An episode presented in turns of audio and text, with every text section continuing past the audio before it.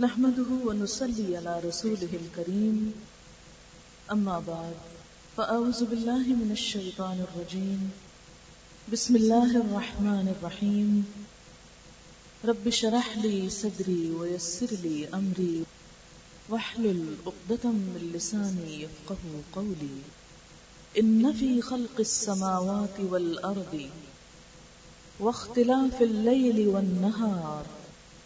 لآيات لأولي الألباب. الذين يذكرون الله قياما وقعودا وعلى جنوبهم ويتفكرون في خلق السماوات والأرض. ربنا ما خلقت هذا باطلا. سبحانك فقنا عذاب النار. ربنا إنك من تدخل النار فقد أخزيته. وما للظالمين من أنصار.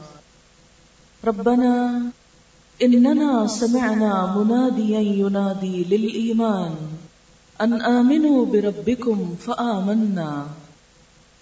ربنا فاغفر لنا ذنوبنا وكفر عنا سيئاتنا وتوفنا مع الأبرار.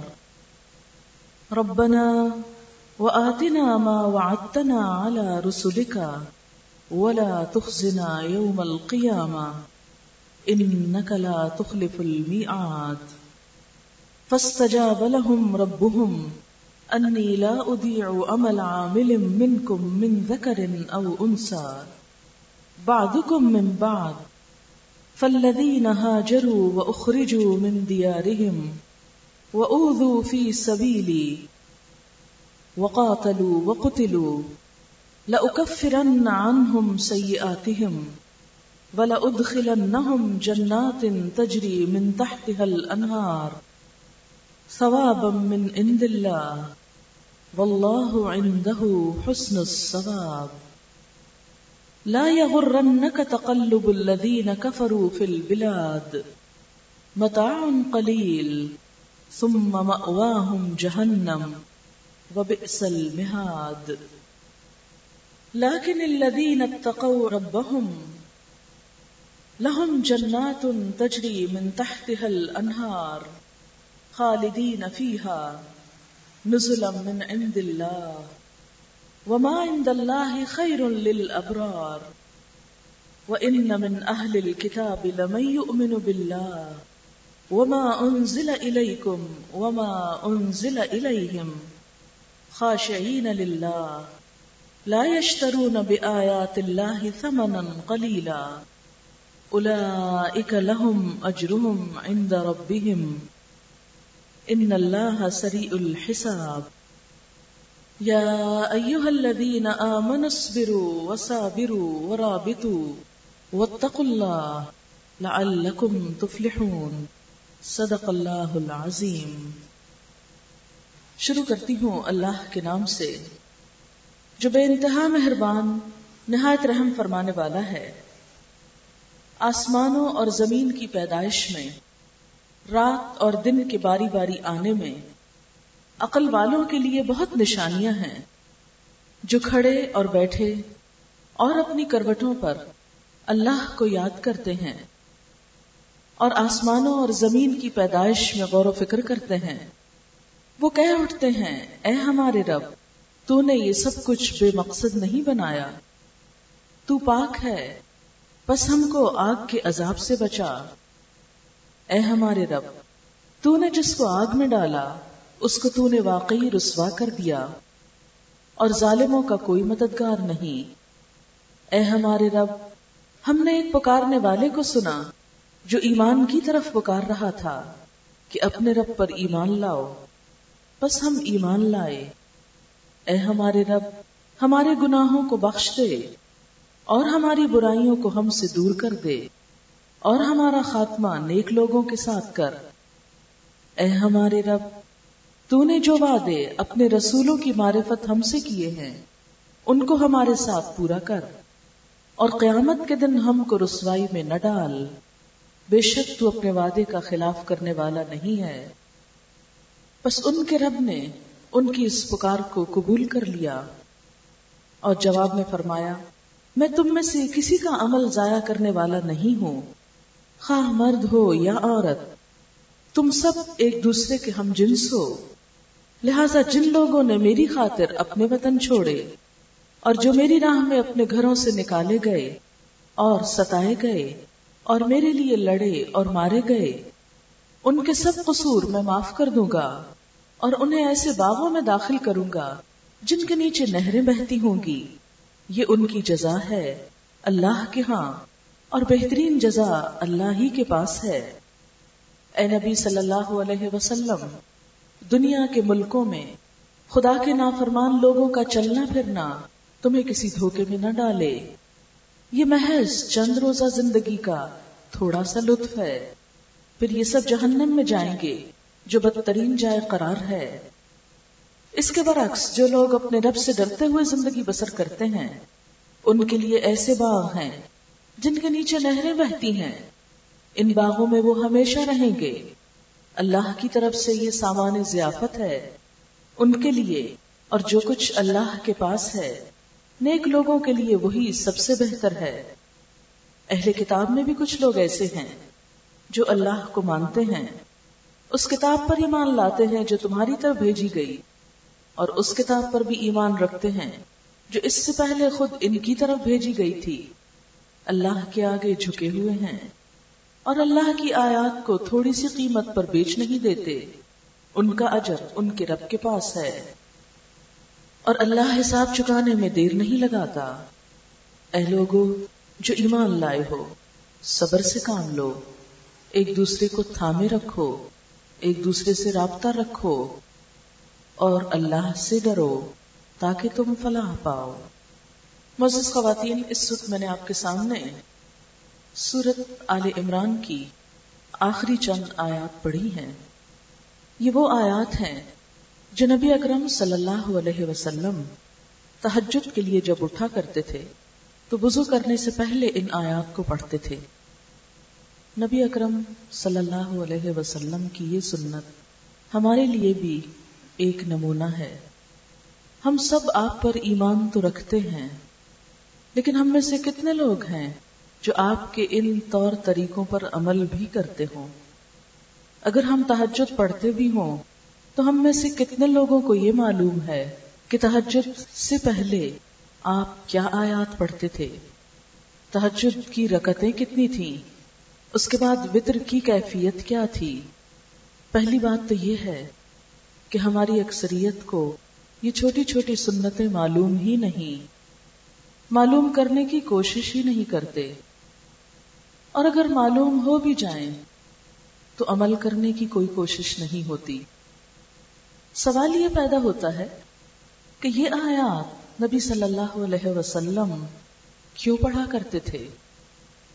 روایات میں آتا ہے کہ آپ پر جس دن یہ آیات نازل ہوئی تھی جب یہ آیات آپ کو عنایت ہوئی تھی تو شکرانے کے طور پر آپ نماز میں اتنا روئے تھے کہ آپ کے آنسوں سے آپ کا سینہ بھیگ گیا تھا۔ صرف شکر گزاری کے طور پر کہ مجھے اتنی بہترین آیات ملی ہیں۔ اور پھر آپ صلی اللہ علیہ وسلم نے یہ بھی فرمایا کہ بڑی تباہی ہے اس شخص کے لیے جس نے ان آیتوں کو پڑھا اور ان میں غور نہ کیا۔ ہم میں سے بہت سے لوگ یہ آیات پڑھ جاتے ہیں، لیکن ہم میں سے کتنے ہیں جو ان آیات پر غور کرتے ہوں۔ غور کرنا تو دور کی بات، ان کا معنی بھی جانتے ہوں۔ اس لیے کہ یہ ہماری پرائرٹیز میں سے نہیں رہا۔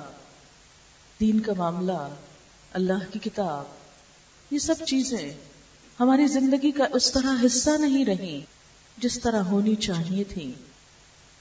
اگر دنیا کے کسی معاملے میں ہم کو معلوم ہو کہ بڑی تباہی ہے اس لڑکی کے لیے جو کھانا پکانا نہیں جانتی، تو آپ نے دیکھا ہوگا کہ ہم مائیں یہ بات سوچ کے ہی لرز اٹھتی ہیں کہ ہماری بچی کل اپنے گھر جا کر کیا کرے گی۔ وہ جانے سے پہلے کچھ نہ کچھ تو سکھا دو، چائے بنانا تو سکھا ہی دو۔ کہ اور کچھ نہیں، ساس کو چائے ہی بنا کر خوش کر دے۔ دنیا کے معاملات میں جہاں بھی ہمیں پتا چل جائے کہ کوئی کام نہ کرنے سے ہمارا نقصان ہو سکتا ہے، تو ہم ہر قیمت پر اس کام کو کرنا چاہتے ہیں۔ لیکن دین کے معاملے میں خواہ ہمیں بار بار احساس دلایا جائے کہ ایک کام ہمارے کرنے کا ہے، پھر بھی ہم توجہ کم ہی دیتے ہیں۔ تو بہرحال آج کی اس شام ان آیات کا انتخاب میں نے اسی لیے کیا کہ ہم سب مل کر غور و فکر کرتے ہیں۔ کیونکہ کسی بھی چیز میں غور و فکر کے لیے صرف ترجمہ پڑھ لینا بھی کافی نہیں ہوا کرتا۔ کہ ہم قرآن پاک کی کوئی ٹرانسلیشن اٹھائیں اور اس کی ٹرانسلیشن ریڈ کر لیں اور یہ سمجھیں کہ ہم ان کا حق ادا کر رہے ہیں۔ آئیے دیکھتے ہیں۔ ایک کوشش کرتے ہیں۔ اور یہ صرف پہلی اور آخری کوشش نہیں، یہ کوشش بار بار ہونی چاہیے کہ یہ آیات کس چیز کی طرف ہماری توجہ دلاتی ہیں۔ تو ابتدا ہوتی ہے اس آیت سے ان نفی خلق السماوات والارض واختلاف اللیل والنہار لآیات لأولی الالباب یقیناً آسمانوں اور زمین کی پیدائش میں، رات اور دن کے اختلاف میں عقل مند لوگوں کے لیے بہت نشانیاں ہیں۔ ہم عموماً یہ سمجھتے ہیں کہ دین یا مذہب یا اسلام صرف چند ریچولس کے ادا کرنے کا نام ہے۔ پانچ وقت کی نماز پڑھ لی، صبح قرآن کی تلاوت کر لی۔ تم سمجھتے ہیں کہ ہم نے اپنے فرائض پورے کر لیے۔ آپ ہم سے مزید کس چیز کا مطالبہ کرتے ہیں؟ اور ہم کو کیا کرنا چاہیے؟ نہیں، یہاں پر آسمانوں اور زمین میں غور و فکر کی بات کی جا رہی ہے کہ جس طرح نماز پڑھنا ایک مسلمان کے لیے ضروری ہے، اسی طرح آسمان کی ساخ آسمان کی بست آسمان میں اللہ کی تخلیق، اللہ کی قدرت، اس پر غور و فکر کرنا بھی مسلمان کی ذمہ داری ہے۔ ہم سب کی ذمہ داری ہے۔ آپ کو معلوم ہوگا کہ مسلمانوں نے اس دنیا کو سائنس سے روشناس کرایا۔ ہم مسلمان ہوتے ہوئے دین اور دنیا کو الگ الگ خانوں میں بانٹ گئے کہ یہ تو ہمارے دین کے ریچولز ہیں اور یہ دنیا داری کے کام ہیں۔ ہماری پرسنالٹیز ڈوئل پرسنالٹیز ہو گئی کہیں ہم دنیا دار ہوتے ہیں اور کہیں ہم دین دار ہوتے ہیں۔ جبکہ ایک مسلمان دوہری شخصیت کا مالک نہیں ہوتا، وہ جس جگہ دین دار ہوتا ہے، وہیں پر دنیا دار بھی ہوتا ہے۔ اور جہاں دنیا میں ہوتا ہے، وہاں وہ دین دار بھی ہوتا ہے۔ وہ نماز کو بھی عبادت سمجھتا ہے، وہ رزق حلال کی طلب کو بھی عبادت سمجھتا ہے۔ وہ قرآن کی آیات پڑھنا بھی عبادت سمجھتا ہے۔ وہ کائنات کی آیات میں غور و فکر کو بھی عبادت سمجھتا ہے۔ کیونکہ نماز کا حکم بھی اللہ تعالیٰ نے دیا ہے، کائنات بھی اللہ نے بنائی اور اس میں غور و فکر کا حکم بھی اسی نے دیا۔ جب اطاعت اس کی ہو رہی ہے، حکم اس کا مانا جا رہا ہے، تو یہی تو عبادت ہے۔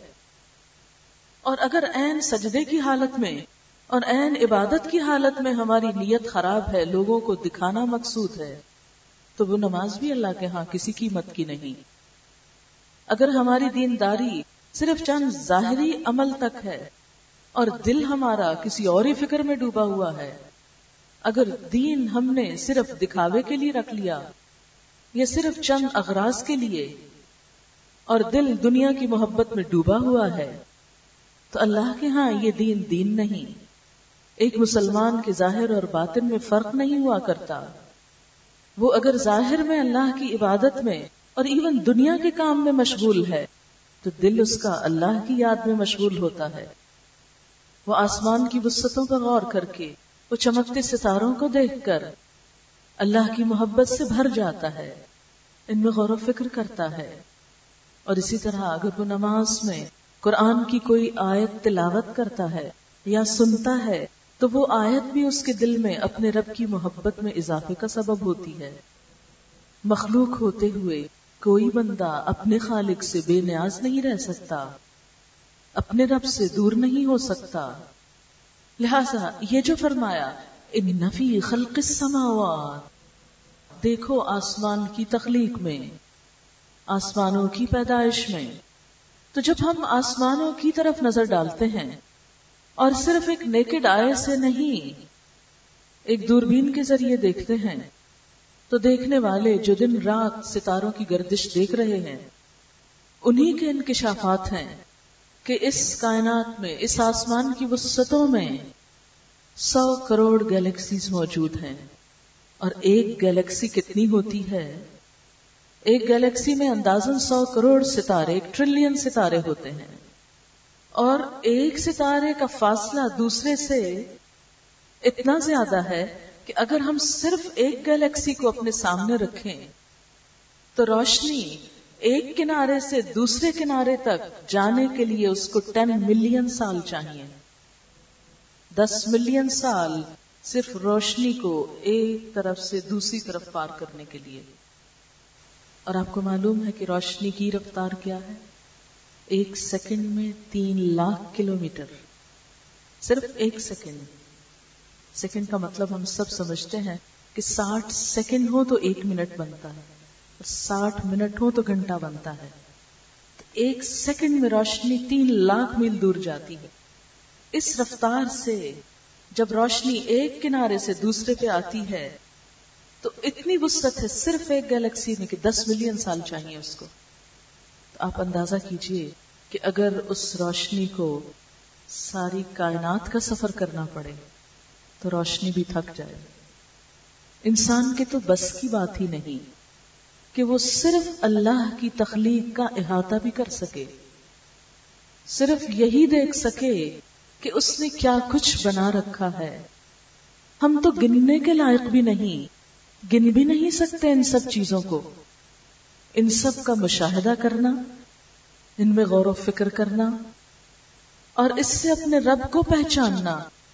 اپنے رب کی عظمت کا احساس کرنا ہم سب کے لیے اللہ تعالی کی طرف سے ایک دعوت ہے۔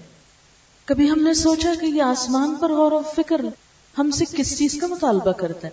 یہ ہمیں کیوں کہا گیا کہ غور و فکر کرو؟ اور اللہ تعالیٰ شکوہ کرتے ہیں۔ سورت یوسف میں آتا ہے وَكَأَيِّم مِّنْ آيَةٍ فِي السَّمَاوَاتِ وَالْأَرْضِ يَمُرُّونَ عَلَيْهَا وَهُمْ أَنْهَا مُورِدُونَ کتنی ہی نشانیاں آسمانوں اور زمین میں ہیں، جن سے یہ لوگ گزرتے رہتے ہیں، لیکن وہ ان سے منہ موڑ کے چلے جاتے ہیں۔ اور یہ بھی ایک حقیقت ہے، ہم سب جانتے ہیں کہ ہم میں سے سب کی عمر ایک شعور کی عمر میں داخل ہو چکی ہے۔ بیس، تیس، چالیس، پچاس سال کے لگ بھگ ہو چکے ہیں۔ اور اتنے سالوں میں کتنے دن ایسے آئے، کتنے لمحے ایسے آئے کہ ہم نے سب دنیا کے ہنگامے چھوڑ کر صرف آسمان کی وسطوں پر غور و فکر کیا ہو اور ایک کنارے سے دوسرے کنارے تک دیکھتے ہوئے اپنے رب کی بڑائی پکار اٹھے ہوں۔ جیسے نبی صلی اللہ علیہ وسلم پکار اٹھتے تھے کہ ربنا ما خلقت هذا باطلا۔ اللہ تو نے یہ سب کچھ بیکار میں نہیں بنا دیا۔ نہ یہ خود سے خود بنا اور نہ ہی یہ بیکار بنا۔ یہ با مقصد بنا۔ تو مقصد کیا ہے؟ آسمان کی تخلیق میں غور و فکر کرنے کا، کہ انسان اپنے رب کی عظمت کو پہچانے، اپنے رب کی قدر کرنا سیکھے، اپنے رب سے تعلق بڑھائے۔ اور یہ وسط جو رب کی محبت دیتی ہے، اسی وسط کا اظہار، اسی بڑائی کا اظہار ہم نماز کی ہر رکت میں کرتے ہیں۔ کیا کہہ کر؟ اٹھتے بیٹھتے اللہ اکبر۔ اللہ اکبر، اللہ سب سے بڑا ہے، اللہ سب سے بڑا ہے۔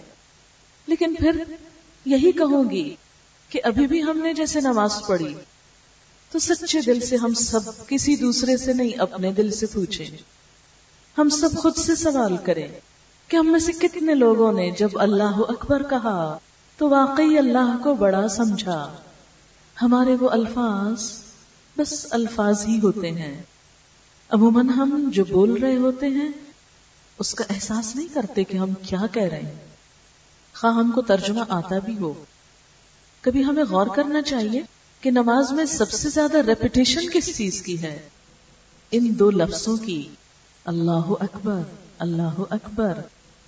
سجدے میں جاتے ہوئے، سجدے سے اٹھتے ہوئے، پھر سجدے میں جاتے ہوئے، پھر اٹھتے ہوئے، پھر رکو میں آتے ہوئے، نماز شروع کرتے ہوئے۔ ہر سٹیپ پر اللہ اکبر، اللہ سب سے بڑا ہے۔ تو کیا جب ہم یہ کہتے ہیں اللہ سب سے بڑا ہے، تو واقعی ہم دل میں بھی سمجھتے ہیں کہ اللہ سب سے بڑا ہے۔ کتنی بار ہمارے دل میں یہ احساس آئے کہ اللہ سب سے بڑا ہے۔ سب سے بڑا، اس سارے معاشرے سے بڑا، میرے دل سے بڑا، تمام لوگوں سے بڑا۔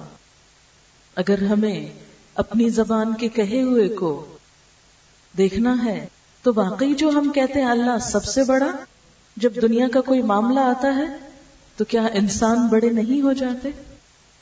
جب اللہ کا کوئی حکم آتا ہے، اللہ کی کسی اطاعت کی بات آتی ہے، تو ہم یہ کم ہی سوچتے ہیں کہ اللہ کیا کہیں گے؟ ہم کیا زیادہ سوچتے ہیں؟ ہائے، لوگ کیا کہیں گے؟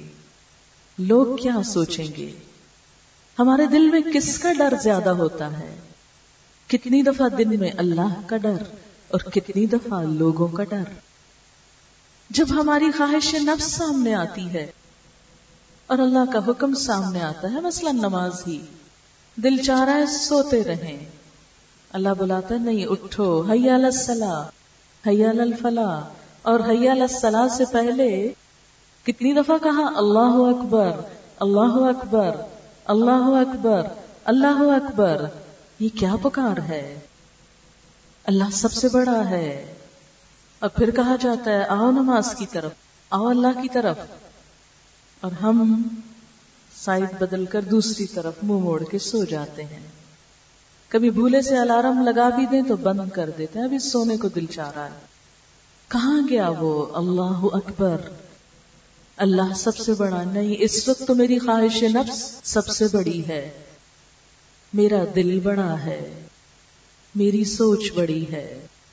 اللہ کی بڑائی کیسے دل میں آتی ہے؟ اگرچہ قرآن پڑھ کر آتی ہے۔ لیکن جیسے رب نے کہا کہ آسمانوں کی وسطوں کو دیکھو، اس کی پیدائش پہ غور کرو، اس کی حقیقت کو جانو، اس کو سمجھو۔ ایک وہ وقت تھا کہ جب قرآن پڑھنے والے مسلمان صرف مردوں پر نہیں پڑھا کرتے تھے، کیونکہ آج تو ہمارا رواج کیا ہو گیا کہ ہماری یہ کتاب اس وقت کھلتی ہے جب کوئی دنیا سے جاتا ہے۔ اس وقت ہم ہوش میں اوہ، بیچارہ چلا گیا، اب اس کو ضرورت ہوگی اس کے لیے کچھ کرو۔ پھر ہم سب بیٹھ جاتے ہیں پڑھنے کو۔ لیکن جب تک ہم خود زندہ ہیں، اپنے لیے کم ہی پڑھ کے جمع کر رہے ہیں۔ کم ہی وقت ملتا ہے کہ خود کے لیے پڑھیں۔ تو ایک وقت ایسا تھا کہ مسلمان اس کتاب کو پڑھ کر کائنات کو مسخر کر رہے تھے۔ وہ دنیا کو نئے افق دے رہے تھے۔ وہ اللہ کی بڑائی اور عظمت کا احساس کائنات میں غور و فکر کے ساتھ دے رہے تھے۔ یہی وجہ ہے کہ آج بھی لائبریری آف کانگریس میں یہ بات لکھی ہوئی لٹک رہی ہے کہ اسلام نے دنیا کو سائنس سے روشناس کرایا۔ اور آج اتنا افسوس ہوتا ہے کہ خود مسلمان، خود دین کے پڑھنے، پڑھانے والے دنیا کے علوم کی مخالفت کرتے نظر آتے ہیں۔ کہ اگر مسلمان دنیا کے علوم میں غور و فکر کریں تو سمجھا یہ جاتا ہے کہ یہ تو دنیا کا کام کرے۔ نیکی کا کام صرف یہ سمجھا جاتا ہے کہ قرآن کی تلاوت کر لی جائے، یا کوئی ذکر وظیفہ کر لیا جائے، یا کوئی ایسی مجلس مقرر کر لی جائے کہ جس کے اندر تو ہم اللہ کا نام لے کر خوب روئیں اور باہر نکل کر ہم کو سب بھول جائے کہ اللہ کی محبت کیا ہے۔ صرف چند لمحوں کے لیے ہم اللہ اور اس کے رسول صلی اللہ علیہ وسلم کو یاد رکھیں اور باقی زندگی میں ان کا کم ہی عمل دخل۔ آسمان و زمین کی ساخت میں صرف ایک اور بات یہ کہوں گی کہ ہماری یہ زمین جس پر اگر ہم ٹریول کرنا شروع کریں تو اس کا جو قطر ہے یا ڈائ میٹر ہے وہ بارہ ہزار سات سو چون kilometre twelve thousand seven hundred fifty four kilometre آپ کو فاصلہ بنے گا۔ جب آپ ایک جگہ سے لے کر دوسری جگہ وہیں سے جہاں سے چلے وہاں تک آپ آ پہنچیں گے۔ بارہ ہزار یا اندازن تیرہ ہزار کلو میٹر پر مشتمل یہ گولا پوری کائنات میں کیا حیثیت رکھتا ہے؟ سائنسدانوں کا کہنا یہ ہے کہ اس کی حیثیت بس اتنی ہے جتنی سمندر کے کنارے پڑی ہوئی ریت کے ذرات میں سے ایک ذرہ۔ یعنی پوری جب مخلوق کے اوپر نظر آتی ہے، تو یہ ایک ذرے سے زیادہ نہیں، اور ذرہ بھی مائکروسکوپک ذرے کے برابر۔ وہ ذرہ نہیں جو ہم کو آنکھ سے نظر آ جائے۔ صرف سورج جس کو ہم دیکھ سکتے ہیں، باقی سب ستاروں کو تو ہم یوں دیکھ بھی نہیں سکتے۔ ستارے ہوں یا سیارے۔ وہ ہماری زمین سے چودہ لاکھ گنا بڑا ہے۔ یعنی اگر بالز بنا دیے جائیں زمین کے، تو چودہ لاکھ بالز آپ ڈالیں اس ایک بڑے برتن میں، جس کا نام آپ سورج رکھ لیں۔ اتنے گنا بڑا، اور زمین سے اس کا فاصلہ یعنی سورج کا قطر جو ہے وہ چودہ لاکھ کلو میٹر ہے، اور زمین سے اس کا فاصلہ نو کروڑ میل دور ہے۔ اب سوچے صرف زمین اور اس کا فاصلہ اتنا ہے، تو باقی ستاروں سیاروں کا آپس میں کیا ہوگا؟ اور پھر آپ دیکھیں کہ ہماری یہ زمین بالکل راؤنڈ شیپ میں نہیں ہے، اوول شیپ میں ہے۔ پھر sixty seven point five degree پر جھکی ہوئی ہے اس طرح کو۔ دوہری حرکت ہے اس کی جیسے فرزبی کی ہوتی ہے۔ کہ آپ فرزبی پھینکے تو گول گول بھی گھومتی جاتی ہے اور آگے کو بھی جاتی ہے۔ اور اتنی ایکوریٹ ہے اس کی روٹیشن زمین کی کہ چند منٹس کا بھی فرق نہیں پڑتا۔ اسی طرح زمین کے اوپر چلتے پھرتے دیکھیں۔ کہ بے جان سی چیز ہے۔ کس طرح اس کی موومنٹ ہے؟ ایک لٹو گھمانے کے لیے تو ہمیں رسی باندھ کے اس کو چھوڑنا پڑتا ہے۔ تو یہ زمین اس فضا، اس ہوا کے اندر لٹو کی طرح خود سے خود کیسے گھوم رہی ہے؟ کیونکہ وہ گھومتی ہے تو رات اور دن آتے ہیں۔ کیا یہ سب کچھ خود ہو رہا ہے؟ کیا اس کے پیچھے کسی قدرت کا ہاتھ نہیں؟ دراصل غور و فکر کی یہ دعوت کس لیے؟ اس کو پہچانو۔ جو یہ کر رہا ہے۔ اس کی بڑائی کو محسوس کرو، اس کا شکر ادا کرو، اس کو اپنی زندگی میں اہمیت دو۔ فرمایا، اس میں نشانیاں ہیں کن کے لیے؟ الباب، عقل والوں کے لیے، سمجھ والوں کے لیے۔ ہر ایک کے لیے نہیں۔ اللہ تعالی کے نزدیک عقل مند کون؟ جو ان چیزوں پر غور و فکر کرے، اپنی نگاہیں ان کے لیے کھولے۔ اور پھر صرف دنیا کے نہیں ہو کر رہ جاتے، بلکہ کیا کرتے ہیں؟ الذین یذکرون اللہ، وہ لوگ جو اللہ کا ذکر کرتے رہتے ہیں۔ کب؟ قیامن قیام کی حالت میں کھڑے وقعودن اور بیٹھے وہ اللہ جنوبہم اور اپنے پہلوؤں پر لیٹے۔ انسان کی یہی تین حالتیں ہوتی ہیں۔ کبھی کھڑے ہو کر کبھی بیٹھ کر اور کبھی لیٹ کر اپنی پوزیشن بدلتا رہتا ہے۔ اس سے کیا پتا چلتا ہے کہ ان تینوں حالات میں ذکر کیا جا سکتا ہے۔ اللہ کا ذکر کرنے کے لیے ضروری نہیں کہ آپ کسی بند کمرے میں ہی بیٹھے، کسی گوشے میں ہی بیٹھے، یا صرف بیٹھ کر ہو سکتا ہے اور چلتے پھرتے نہیں، کیونکہ بہت سے لوگ پوچھتے اچھا کیا ہم واک کرتے ہوئے اپنی تصویر پڑھ سکتے؟ جی ہاں بالکل پڑھ سکتے ہیں۔ کیا لیٹ کے ذکر ہو سکتا ہے؟ جی بالکل ہو سکتا ہے۔ پھر کبھی پوچھتے ہیں کہ وضو کے بغیر ہو سکتا ہے اللہ کا نام؟ جی بالکل ہو سکتا ہے۔ اسی لیے میں نے ان آیات کا انتخاب کیا اور ساتھ ہی وہ حدیث آپ کے سامنے رکھی کہ نبی صلی اللہ علیہ وسلم تحجد کی نماز کے لیے وضو سے پہلے یہ آیات پڑھتے تھے۔ یہ روایت کرنے کی ضرورت کیا تھی صحابہ کو؟ اس لیے روایت کی گئی یہ بات تاکہ امت کے لیے آسانی ہو۔ ہم نے جب سے دین میں اپنی مرضی کی باتیں ڈالنا شروع کر دی ہیں، دین کو مشکل بنا لیا ہے۔ یہ نہیں کرنا، وہ نہیں کرنا، وہ نہ کرو، وہ نہ کرو۔ یوں لگتا ہے کہ دین صرف نہ کرو کا نام ہے۔ دین میں کرنے والی چیزیں تو بہت ہی کم ہے بس ساری کیا ہے نہ نہ نہ۔ حالانکہ ایسی بات نہیں ہے۔ بہت کچھ کرنے کا کہا گیا۔ چند چیزیں ہیں جو انسان کے لیے نقصان دہ ہے فرمائے یہ نہ کرو۔ اور ویسے بھی ٹیسٹ ہے۔ ہمارے رب نے ہمارے لیے ہر چیز کو جائز قرار دیا پودوں میں سے، جانوروں میں سے۔ وہ جانور جو ہمارے لیے نقصان دہ ہو سکتے تھے، ان کو حرام کر دیا۔ اور باقی جو ہمارے فائدے کے تھے، خاص طور پر ویجیٹیرین جانور، وہ ہمارے لیے حلال قرار دیے۔ پھر اسی طرح پھل فروٹ میں کوئی چیز ہمارے لیے حرام نہیں ہے۔ ہاں یہ کہا کہ جوس سے نشہ آور چیز نہیں بنانا، جب تک وہ صرف جوس ہے، جتنا چاہو پیو۔ کسی گلاس پر قید بھی نہیں ہے تو ہمارے ڈاکٹر نے منع کر دیا کہ اب کوئی چیز اس سے زیادہ نہ کھاؤ، ورنہ نقصان دہ ہوگی۔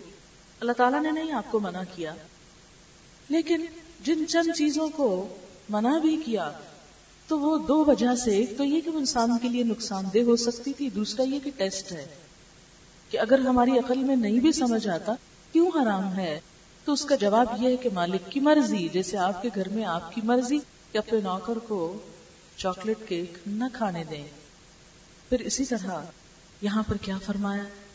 الذين يذكرون الله قياما وقعودا وعلى جنوبهم وہ لوگ جو اللہ کا ذکر کرتے ذکر میں سب تسبیحات آتی۔ ہیں مثلا سبحان اللہ و بحمدہ، سبحان اللہ العظیم۔ لا الہ الا اللہ۔ اتنا خوبصورت ذکر کہ فرمایا جو دن میں سو مرتبہ پڑھتا ہے، پھر کوئی شخص عمل میں اس سے آگے نہیں جا سکتا۔ اللہ یہ کہ کسی نے یہی عمل کیا ہو۔ کیا مشکل ہے سو دفعہ دن میں لا الہ الا اللہ پڑھنے میں۔ لیکن ہم نے چونکہ پابندیاں بہت لگانے جی ابھی وضو سے نہیں ہے۔ اور ابھی ہم اس حالت میں نہیں اور اس میں نہیں اور ابھی تو وہ حالت تو کبھی آ نہیں سکتی کہ ہم دنیا کے سب کام چھوڑ دیں اور ایک گوشے میں بیٹھ جائیں۔ اور اللہ نے بھی ہم پہ کوئی پابندی نہیں لگائی۔ چلتے پھرتے واک کرتے، کام کاج کرتے، کھانا بناتے، کھانا لگاتے، سوائے اس کے کہ واش روم میں جا کے آپ نہیں پڑھ سکتے ظاہر ناپاک جگہ ہے۔ کراہت آتی کہ اللہ کا ذکر ایسی جگہ پر کیا جائے۔ ادروائز عام نارمل حالات میں انسان چلتے پھرتے بہت ذکر کر سکتا ہے۔ دروشری، ایک دفعہ پڑھنے سے دس رحمتیں۔ ہم میں سے کون نہیں چاہتا کہ اس پر رحمت آئے؟ لیکن کتنی پابندی ہم اس کی کرتے ہیں کہ اگر ہم کوئی اور دعا نہ بھی مانگ سکے، صرف دروشری پڑھتے چلے جائیں، تو اس پر بھی آپ کی ساری حاجتیں پوری ہو جائیں گی۔ بعض اوقات انسان کے اوپر ڈپریشن گھبراہٹ، تکلیف، پریشانی کی ایسی کیفیت ہوتی ہے کہ اس کو یہ بھی سمجھ نہیں آتا کہ وہ ذکر کرے تو کیا کرے، دعا مانگے تو کیا مانگے۔ دعا مانگنا اس کو یاد نہیں رہتا اور کچھ نہ کرے دروشری شروع کر دے۔ بعض لوگ پوچھتے جب بہت غصہ آتا ہے، کیا کرے؟ کچھ نہ کرے دروشری شروع کر دے۔ تو بہت سی اب نارمل کیفیات خود بخود کنٹرول ہونے لگیں گی۔ پھر پوچھتے اچھا وضو کے بغیر درو شریف ہو جاتا ہے؟ بھئی اگر اللہ کا ذکر ہو جاتا ہے، تو درو شریف نبی صلی اللہ علیہ وسلم کا ذکر کیوں نہیں ہو سکتا؟ کہیں پر منع نہیں کیا گیا کہ بغیر وضو کے درو شریف نہ پڑھو۔ دو چیزیں وضو کے بغیر نہیں ہوتی ہیں، ایک تو نماز اور ایک طواف۔ طواف وضو کے بغیر نہیں ہوتا، نماز وضو کے بغیر نہیں ہوتی۔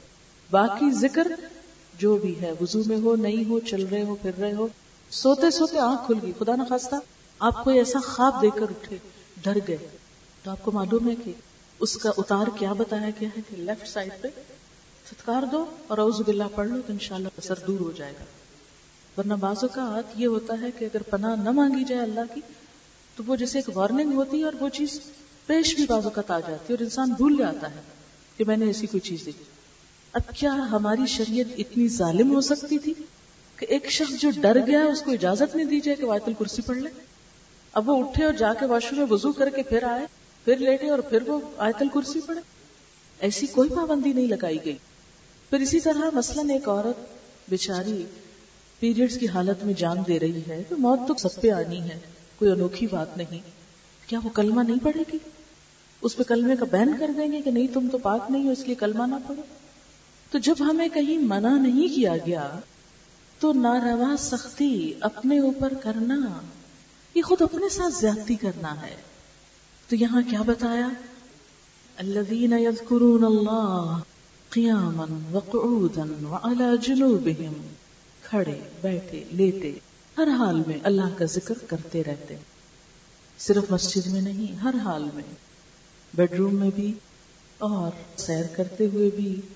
نماز کی حالت میں قیام پر بھی بیٹھے سوچ رہے ہیں ڈپریشن ہو رہا ہے، تو بھی اللہ کا ذکر شروع کر دیتے ہیں۔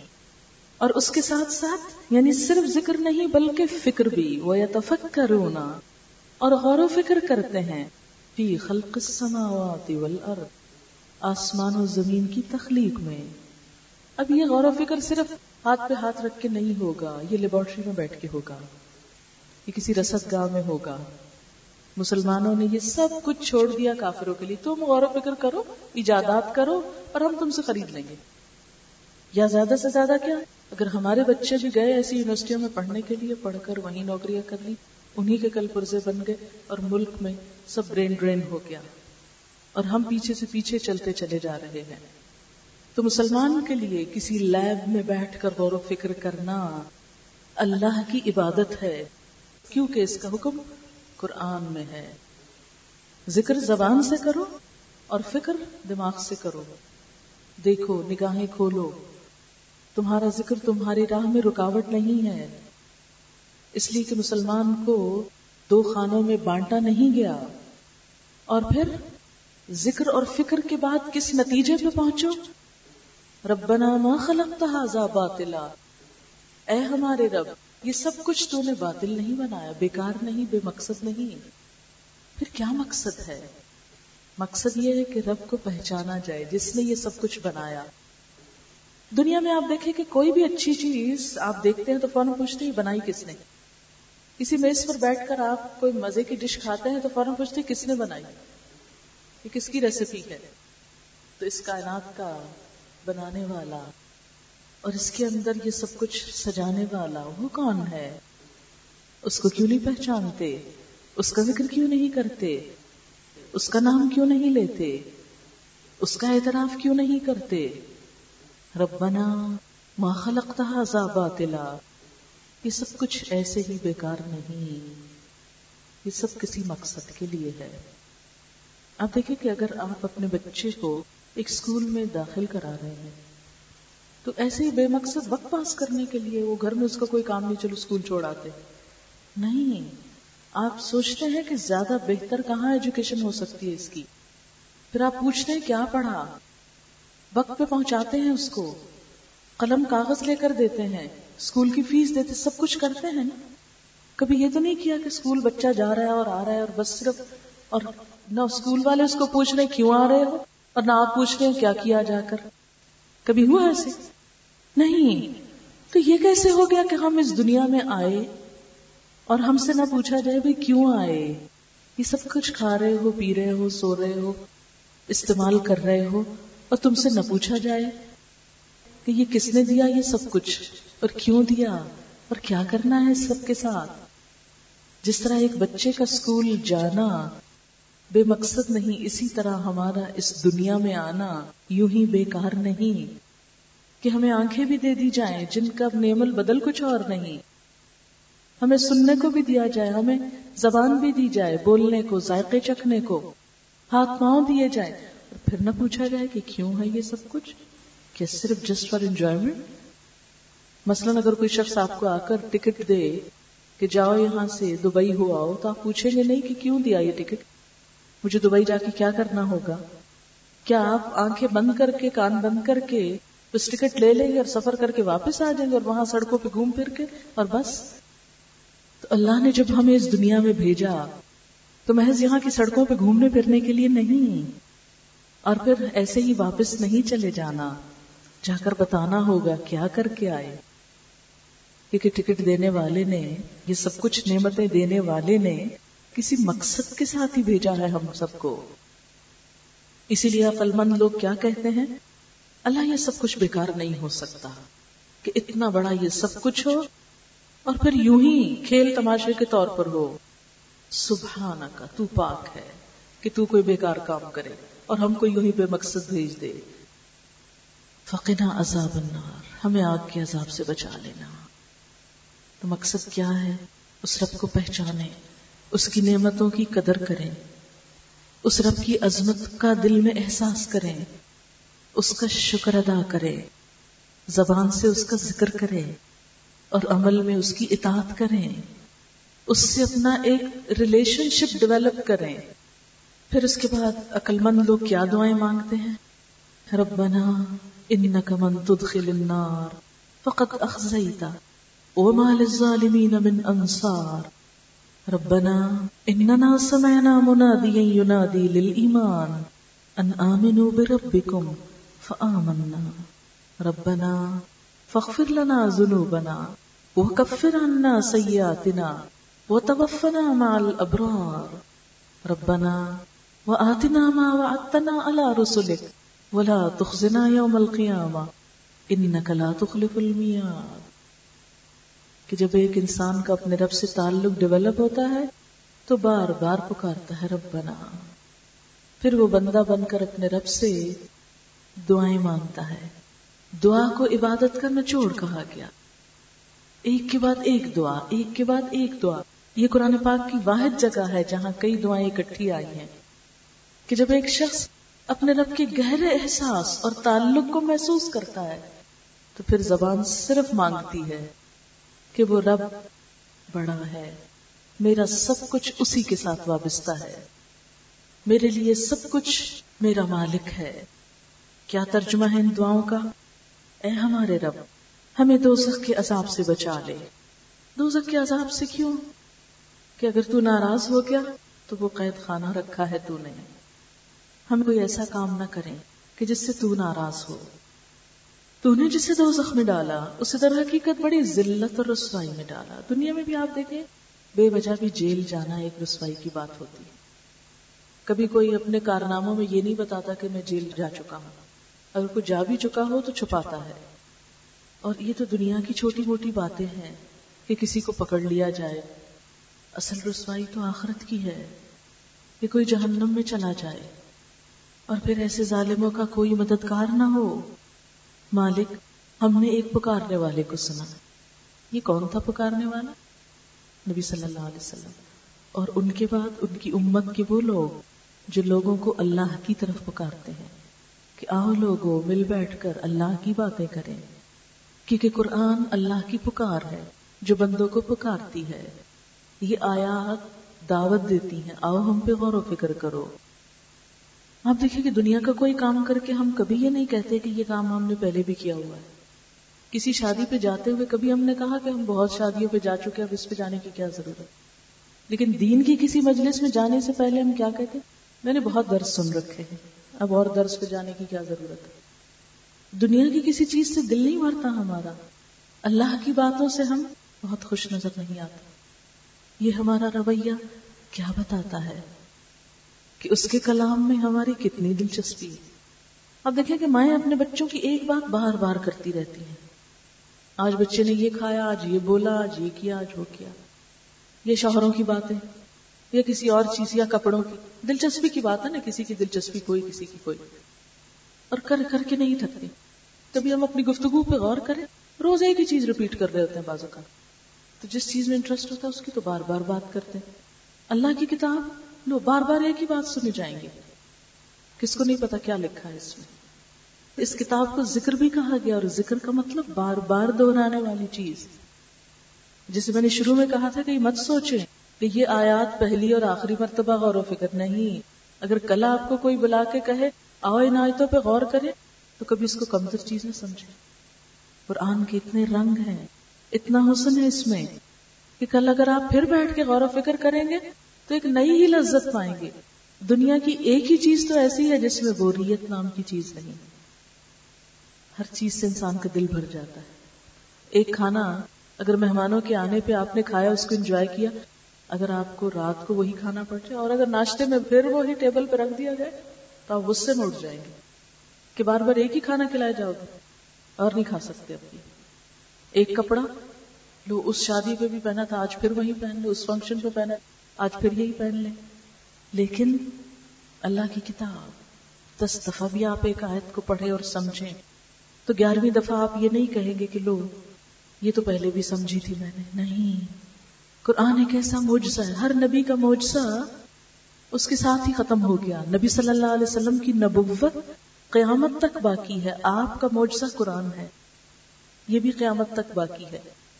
اور اس کے اندر جو آیات میں مانا اور غور و فکر سے انسان جو کچھ پاتا ہے، وہ ہر روز نیا ہے۔ ہر روز کے مسائل کا حل ہے۔ بہرحال عقل مند لوگ قیامت کے دن کیا کہیں گے؟ اللہ ہم نے ایک پکارنے والے کو سننا۔ وہ ایمان کی طرف پکار رہا تھا۔ انا منو بربکم آؤ اپنے رب پہ ایمان لاؤ۔ صحابہ کرام میں سے ایک نے کسی دوسرے کو کہا، آؤ ہم تھوڑی دیر کے لیے ایمان لے آئے تو وہ ناراض ہوئے۔ میں تمہیں بے ایمان نظر آتا ہوں، مجھے کہتے ہو ایمان لے آئے وہ اٹھ کر نبی صلی اللہ علیہ وسلم کے پاس چل دیے۔ کہ یا رسول اللہ صلی اللہ علیہ وسلم، یہ شخص کہہ رہا ہے کہ آؤ تھوڑی دیر کے لیے ایمان لے آئے میں تو پہلے سے ایمان لایا ہوں آپ صلی اللہ علیہ وسلم مسکرا پڑے۔ آپ نے فرمایا، نہیں، تمہیں نہیں معلوم، یہ دراصل تمہیں اللہ کے ذکر کی طرف بلا رہا ہے، اللہ کی کتاب کی طرف۔ کہ آؤ مل بیٹھ کر اللہ کی کتاب پڑھے تاکہ ایمان تازہ ہو۔ پھر سے ایمان لے آئے پھر سے ایمان۔ کیونکہ اللہ کی کتاب جتنی دفعہ پڑھی جائے، اتنی دفعہ ایمان تازہ ہو جاتا ہے۔ بالکل ایسے، جتنی دفعہ آپ پودوں کو پانی دیتے ہیں، ان کے اوپر ترکاؤ کو روز ڈالتے ہیں نا، تو پھر وہ پھر نکھر آتے ہیں، پھر ان کا سبزہ چمک آتا ہے۔ لیکن اگر آپ چھوڑ دیں، مرجھا جائیں گے بےچارے دل بےچارا بھی ایسا ہی ہے۔ اس کو اگر اللہ کے ذکر کی ڈوز نہ ملے، مرجھا جاتا ہے۔ اللہ ہم نے ایک پکارنے والے کو سنا، وہ ایمان کی طرف پکار رہا تھا یعنی قرآن کی طرف، دین کی طرف۔ غور و فکر کرنے کی دعوت دے رہا تھا۔ آؤ دین کی باتیں سنو۔ ہاں منا تو ہم نے بات مان لی۔ ربنا، اے ہمارے رب فخر لنا ذنوبنا۔ ہمارے گناہ معاف کر دے۔ وہ کفر انا سیاتنا ہماری برائیاں ہم سے دور کر دے۔ وہ توفنا مال ابرار نیک لوگوں کے ساتھ فوت کر ہم کو۔ نیک لوگوں کے ساتھ خاتمہ۔ یہ عقل مند لوگوں کی دعاؤں کا ایک حصہ ہوتا ہے۔ ایک بزرگ تھے جن کا نام خطیب البغدادی تھا۔ جب وہ حج کے لیے گئے تو زمزم پیتے ہوئے تین دعائیں مانگی ان میں سے ایک یہ کہ اللہ جب میں فوت ہوں تو میری قبر بشر الحافی کے ساتھ ہو۔ بشر الحافی بہت اللہ والے تھے، بہت نیک بزرگ تھے۔ کہ اللہ میری قبر مرنے کے بعد ان کے ساتھ بنے۔ دیکھیں نا تمنا، ہمارے ذہن میں تو کبھی خیال ہی نہیں آیا کہ مرنے کے بعد کہاں دفن ہوں تو اچھی موت خوش قسمتی کی علامت ہوتی۔ اے اللہ، جو وعدے تو نے اپنے رسولوں کے ذریعے کیے، ان کو ہمارے ساتھ پورا کر اور قیامت کے دن ہمیں رسوائی میں نہ ڈال۔ کیونکہ وہ رسوائی ساری مخلوق کے سامنے ہوگی، سب دنیا کے سامنے ذلت۔ بے شک تو اپنے وعدے کے خلاف کرنے والا نہیں۔ جواب میں ان کے رب نے فرمایا، میں تم میں سے کسی کا عمل ضائع کرنے والا نہیں ہوں۔ خواہ کوئی مرد ہو یا عورت۔ یہاں عورت کا نام لے کر بتایا گیا کہ اچھا کام کوئی بھی کرے۔ کوئی مرد ہو یا عورت اللہ تعالیٰ اس کا اجر ضائع نہیں کریں گے۔ دعاؤں کے جواب میں کس چیز کا مطالبہ ہے؟ عمل کا مطالبہ۔ کہ کچھ کر کے لانا ہوگا۔ تم سب ایک دوسرے کے ہم جنس ہو۔ عورت اور مرد میں تفریق ختم کر دی گئی۔ بحثیت انسان کہ تم سب ایک دوسرے میں سے ہو۔ کہ کسی مرد کا وجود عورت کے بغیر ہو نہیں سکتا۔ اور کسی عورت کا وجود مرد کے بغیر نہیں۔ دونوں ایک دوسرے کی ضرورت ہے حدیث پاک میں بھی نبی صلی اللہ علیہ وسلم نے النساء شقائق الرجال فرمایا کہ عورتیں مردوں کی سگی بہنیں ہیں۔ کہ جس طرح ایک خاندان میں بہن بھائیوں کا آپس میں تعلق ہوتا ہے، ایسے ہی ایک انسانی معاشرے میں مرد اور عورت ایک دوسرے کے ہمدرد اور خیر خواہ ہیں۔ وہ ایک دوسرے کے دشمن نہیں، ایک دوسرے کے حریف نہیں، مقابل نہیں، بلکہ وہ ایک دوسرے کے معاون اور مددگار ہیں۔ فرمایا، لہذا جن لوگوں نے میری خاطر اپنے وطن چھوڑے، جو میری راہ میں اپنے گھروں سے نکالے گئے اور ستائے گئے اور میرے لیے لڑے اور مارے گئے، ان کے سب قصور میں معاف کر دوں گا۔ یہی وجہ تھی۔ کہ ہمیشہ ہجرت میں مردوں کے ساتھ ساتھ عورتیں بھی شامل رہی ہجرت حبشہ اول میں، ثانی میں، ہجرت مدینہ میں ہمیشہ مردوں کے شانہ بشانہ عورتیں بھی شریک رہیں۔ دین کے کاموں میں، نیکی کے کاموں میں۔ اور انہیں ایسے باغوں میں داخل کروں گا جن کے نیچے نہریں بہتی ہوں گی۔ باغ اور نہر، سبزہ اور پانی، ان دونوں کا چولی دامن کا ساتھ ہے۔ دونوں مل کر ایک دوسری چیز کا حسن بڑھاتے ہیں۔ لہذا جہاں جنت کا ذکر آتا ہے، وہاں سبزے کے ساتھ پانی کا ذکر ضرور آتا ہے۔ یہ ان کی جزا ہے، اللہ کے ہاں۔ اور بہترین جزا اللہ ہی کے پاس ہے۔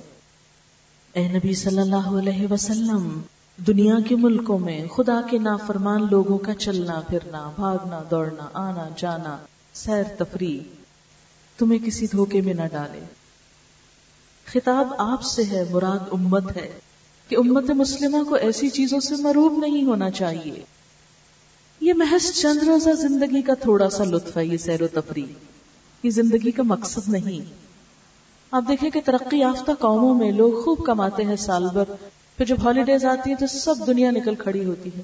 گھر خالی ہو جاتے ہیں بیچز آباد ہو جاتے ہیں۔ ایک ملک سے دوسرے دوسرے سے تیسرے۔ سب گھومنا پھرنا شروع ہو جاتا ہے۔ اور ہم جیسے کوئی ان کو دیکھیں تو جا کے حسرت سے دیکھتے رہتے ہیں کتنے لکی ہیں یہ لوگ۔ کیا ان کی سہولتیں ہیں؟ کیسی سڑکیں ہیں؟ کیسے کاروان ہیں؟ کیسا آنا جانا ہے؟ زندگی ہے تو ان کی ہے۔ ہم کہاں رہ رہے ہیں؟ اور ان کی نقالی میں تھوڑی بہت کوشش ہم بھی کر ڈالتے ہیں۔ لیکن یہ زندگی کا مقصد نہیں کہ صرف کماؤ اور صرف دنیا میں ہی انجوائے کر لو۔ ایک مسلمان کی اپروچ تو اس سے بڑی ہے، اس سے آگے ہے۔ اس کا مقام صرف دنیا نہیں، وہ تو ان وسطوں کے باہر جنت کا متلاشی ہوتا ہے، جہاں اسے ہمیشہ کی زندگی کی خوشخبری دی گئی۔ فرمائے، یہ دنیا کا چلنا پھرنا اور دنیا کی سیر و تفریح، یہ چند روزہ زندگی کا تھوڑا لطف ہے۔ لیکن کفر کے ساتھ کیا ہوگا؟ پھر یہ سب جہنم میں جائیں گے۔ یعنی اگر اللہ کو نہیں مانا اللہ کی اطاعت نہ کی، جو بدترین جائے قرار ہے۔ اس کے برعکس، جو لوگ اپنے رب سے ڈرتے ہوئے زندگی بسر کرتے ہیں، ان کے لیے ایسے باغ ہیں جن کے نیچے نہریں بہتی ہوں گی۔ دوبارہ جنت کی تعریف وہی کی گئی۔ ان باغوں میں وہ ہمیشہ رہیں گے۔ ہمیشہ کی بات سے یاد آیا کہ بہت سے لوگ جو جنت کے خواہش مند شاید نہیں ہوتے یا جنت کا مذاق اڑاتے کہتے تو پھر بوریت نہیں ہوگی۔ کہ ہمیشہ وہاں رہنا پڑے گا۔ دنیا میں رہ کے تو ابھی بوریت نہیں ہوئی جہاں سب مرضی پوری نہیں ہوتی، کوئی نہیں مرنا چاہتا۔ جتنی زندگی زیادہ ہوتی ہے، اتنی ہی جینے کی خواہش زیادہ ہوتی اور جتنی چند نعمتیں زیادہ ہیں، اتنی دنیا کو چھوڑنے کا غم زیادہ لگتا ہے۔ کہ ہاں یہ سب اتنا خوبصورت گھر، یہ سب چھوڑ جائیں گے پھر ہم۔ دل پہ ہوک اٹھتی ہے۔ تو جنت میں بوریت کیسے ہو گئی؟ یہ تو ایسے ہی جیسے کوئی انگور حاصل نہ کر سکے تو کہے، انگور کھٹے ہیں۔ فرمایا، وہاں وہ ہمیشہ رہیں گے۔ اللہ کی طرف سے یہ مہمانی ہوگی۔ کسی انسان کی مہمانی بازوقات لوگ تمنا کرتے ہیں۔ خوش قسمتی سمجھتے ہیں کہ وہ کسی خاص شخصیت کے مہمان بن رہے ہیں۔ اور اگر بن جائے تو دنوں مینشن کرتے رہتے ہیں۔ فلاں کے گھر گئے تھے۔ فلاں کی دعوت پر گئے تھے۔ اسے اپنے لیے ایک آنر سمجھتے ہیں۔ تو اس سے بڑھ کر کیا آنر ہوگا کہ کوئی شخص اللہ کا مہمان ہو؟ جنت میں آنے والوں کو اللہ تعالیٰ اپنا مہمان قرار دیتے ہیں۔ نزلم من عند اللہ، وما عند اللہ خیر للابرار۔ اور جو اللہ کے پاس ہے ان ایک لوگوں کے لیے بہت ہی اچھا ہے۔ دنیا میں تو اس کا تصور ہی نہیں کر سکتا کوئی۔ پھر فرمایا، اہل کتاب یعنی یہود و نصارہ میں بھی کچھ لوگ ایسے ہیں۔ جو اللہ کو مانتے ہیں۔ فرمایا کہ اہل کتاب میں سے کچھ اتنے اصول پرست ایماندار لوگ ہیں کہ وہ دنیا کی خاطر دین نہیں بیچتے۔ وہ دین کے فائدے کے لیے اپنے مفاد کو قربان کر دیتے ہیں۔ ان کا اجر ان کے رب کے پاس ہے۔ اور اللہ حساب چکانے میں دیر نہیں لگاتا۔ اے لوگوں جو ایمان لائے ہو، صبر سے کام لو۔ کہ یہ زندگی ایک امتحان ہے۔ اور اس میں کامیابی صبر کے ساتھ ہے۔ وہ صابرو ایک دوسرے کو تھام کے رکھو۔ یعنی جب کوئی شخص پریشان ہونے لگے، نیکی کے راستے سے پیچھے ہٹنے لگے، تو اس کو پکڑ لو، تھام لو۔ وہ رابطو اور آپس میں رابطہ رکھو۔ میل جول رکھو۔ وتق اللہ اور اللہ سے ڈرتے رہو۔ لعلکم تفلحون، تاکہ تم فلاح پاؤ۔ تو آخر میں کامیابی کی چار باتیں بتائی گئی نمبر ایک، صبر۔ کس چیز پر؟ تکلیف دہ حالات پر۔ اللہ کی اطاعت پر۔ آپ دیکھیں نماز کیسے پڑھ سکتے ہیں اگر صبر نہ ہو؟ اتنی دیر چپ رہا جاتا ہے۔ یا اتنی دیر کچھ بھی نہ کریں، ہم دنیا کا کام نہ کہیں دیکھیں، نہ سوئیں، نہ کھائیں، نہ پیئیں، بس اللہ کا ذکر کریں ایک بند کے۔ مشکل لگتا ہے نا، اسی لیے بہت سے لوگ نہیں پڑھتے۔ وضو کرنا، وہ بھی ایک مشکل کام۔ چھوٹی چھوٹی چیزوں میں مشکل ہوتی، اپنے مال میں دوسرے کو شریک کرنا۔ فرمایا اسپرو صبر سے کام اسی طرح گناہ کا پورا موقع سامنے ہے، اپنا ہاتھ روک لے انسان۔ رشوت اس کے دروازے پہ رکھی ہوئی اس کو ٹھکرا دے۔ اسپرو نہیں حرام ہے، ہاتھ نہیں لگانا۔ وہ ایک دوسرے کو تھام کے رکھنا، اس کو بتانا، دیکھو تم نے غلط نہیں کرنا۔ بازو کا آپ نے دیکھا کہ لوگ ڈپریشن میں خودکشی تک کرنا چاہتے ہیں۔ نہیں، دوسروں کو بھی تھامو۔ صابرو، وہ رابطو اور ایک دوسرے سے رابطہ رکھو۔ اچھائی پر ایک دوسرے سے میل ملاقات رکھو۔ آپ دیکھیں کہ بہت سے لوگ مغرب میں جو نفسیاتی بیماریوں کا شکار ہوتے ہیں، وہ محض تنہائی کی وجہ سے۔ تو ہماری مشرقی روایات میں جو ملنا جلنا ہے، اگر حدود کے اندر ہو، تو یہ انسان کے لیے ایک نعمت ہے۔ اس میں رشتہ داروں کے حقوق کا خیال کرنا۔ رشتے ناتوں کا خیال کرنا، معاشرتی میل ملاپ، لین دین، یہ سب کچھ کیا ہے؟ کامیابی کی علامت ہے۔ کوئی بیمار ہو تو پتا ہونا چاہیے۔ کوئی ضرورت مند ہو تو پتا ہونا چاہیے۔ کوئی فوت ہو جائے تو پتا ہونا چاہیے۔ مسلمان کے مسلمان پر حقوق ہیں۔ وطق اللہ اور سب چیزوں میں اللہ سے ڈرو۔ کیوں؟ لعلکم تفلحون، تاکہ تم کامیاب ہو سکو۔ اللہ تعالی ہمیں عمل کی توفیق عطا فرمائے۔ واخر دعوانا ان الحمد للہ رب العالمین، دعا کر لیں۔ سبحان اللہ والحمد للہ ولا الہ الا اللہ واللہ اکبر۔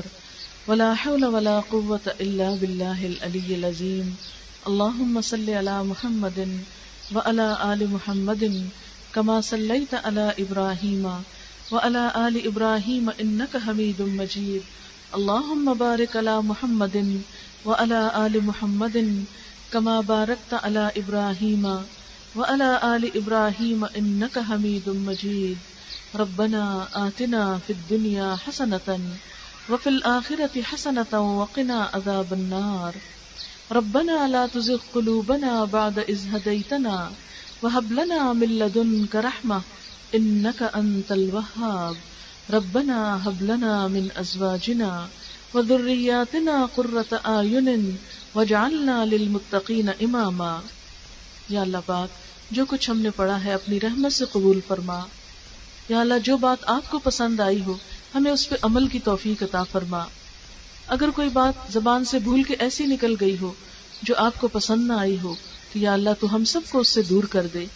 اور ہمیں ایسے رستے کی ہدایت دے، جو تیری پسند اور رضا کا ہو۔ اللہ، تو ہمارے دلوں میں اپنی محبت پیدا کر دے۔ ہمیں اپنا قرب نصیب فرما۔ ہمیں اپنے شکر گزار بندوں میں شامل کر لے۔ ہمیں اپنے ذکر کی توفیق عطا فرما۔ ہمارے دلوں کو سکون عطا فرما۔ ہمارے گھروں میں خوشیاں پیدا فرما۔ ہماری اولاد کو ہماری آنکھوں کی ٹھنڈک بنا۔ ہمارے والدین پر اپنی رحمت فرما۔ یا اللہ تمام بیماروں کو صحت عطا فرما۔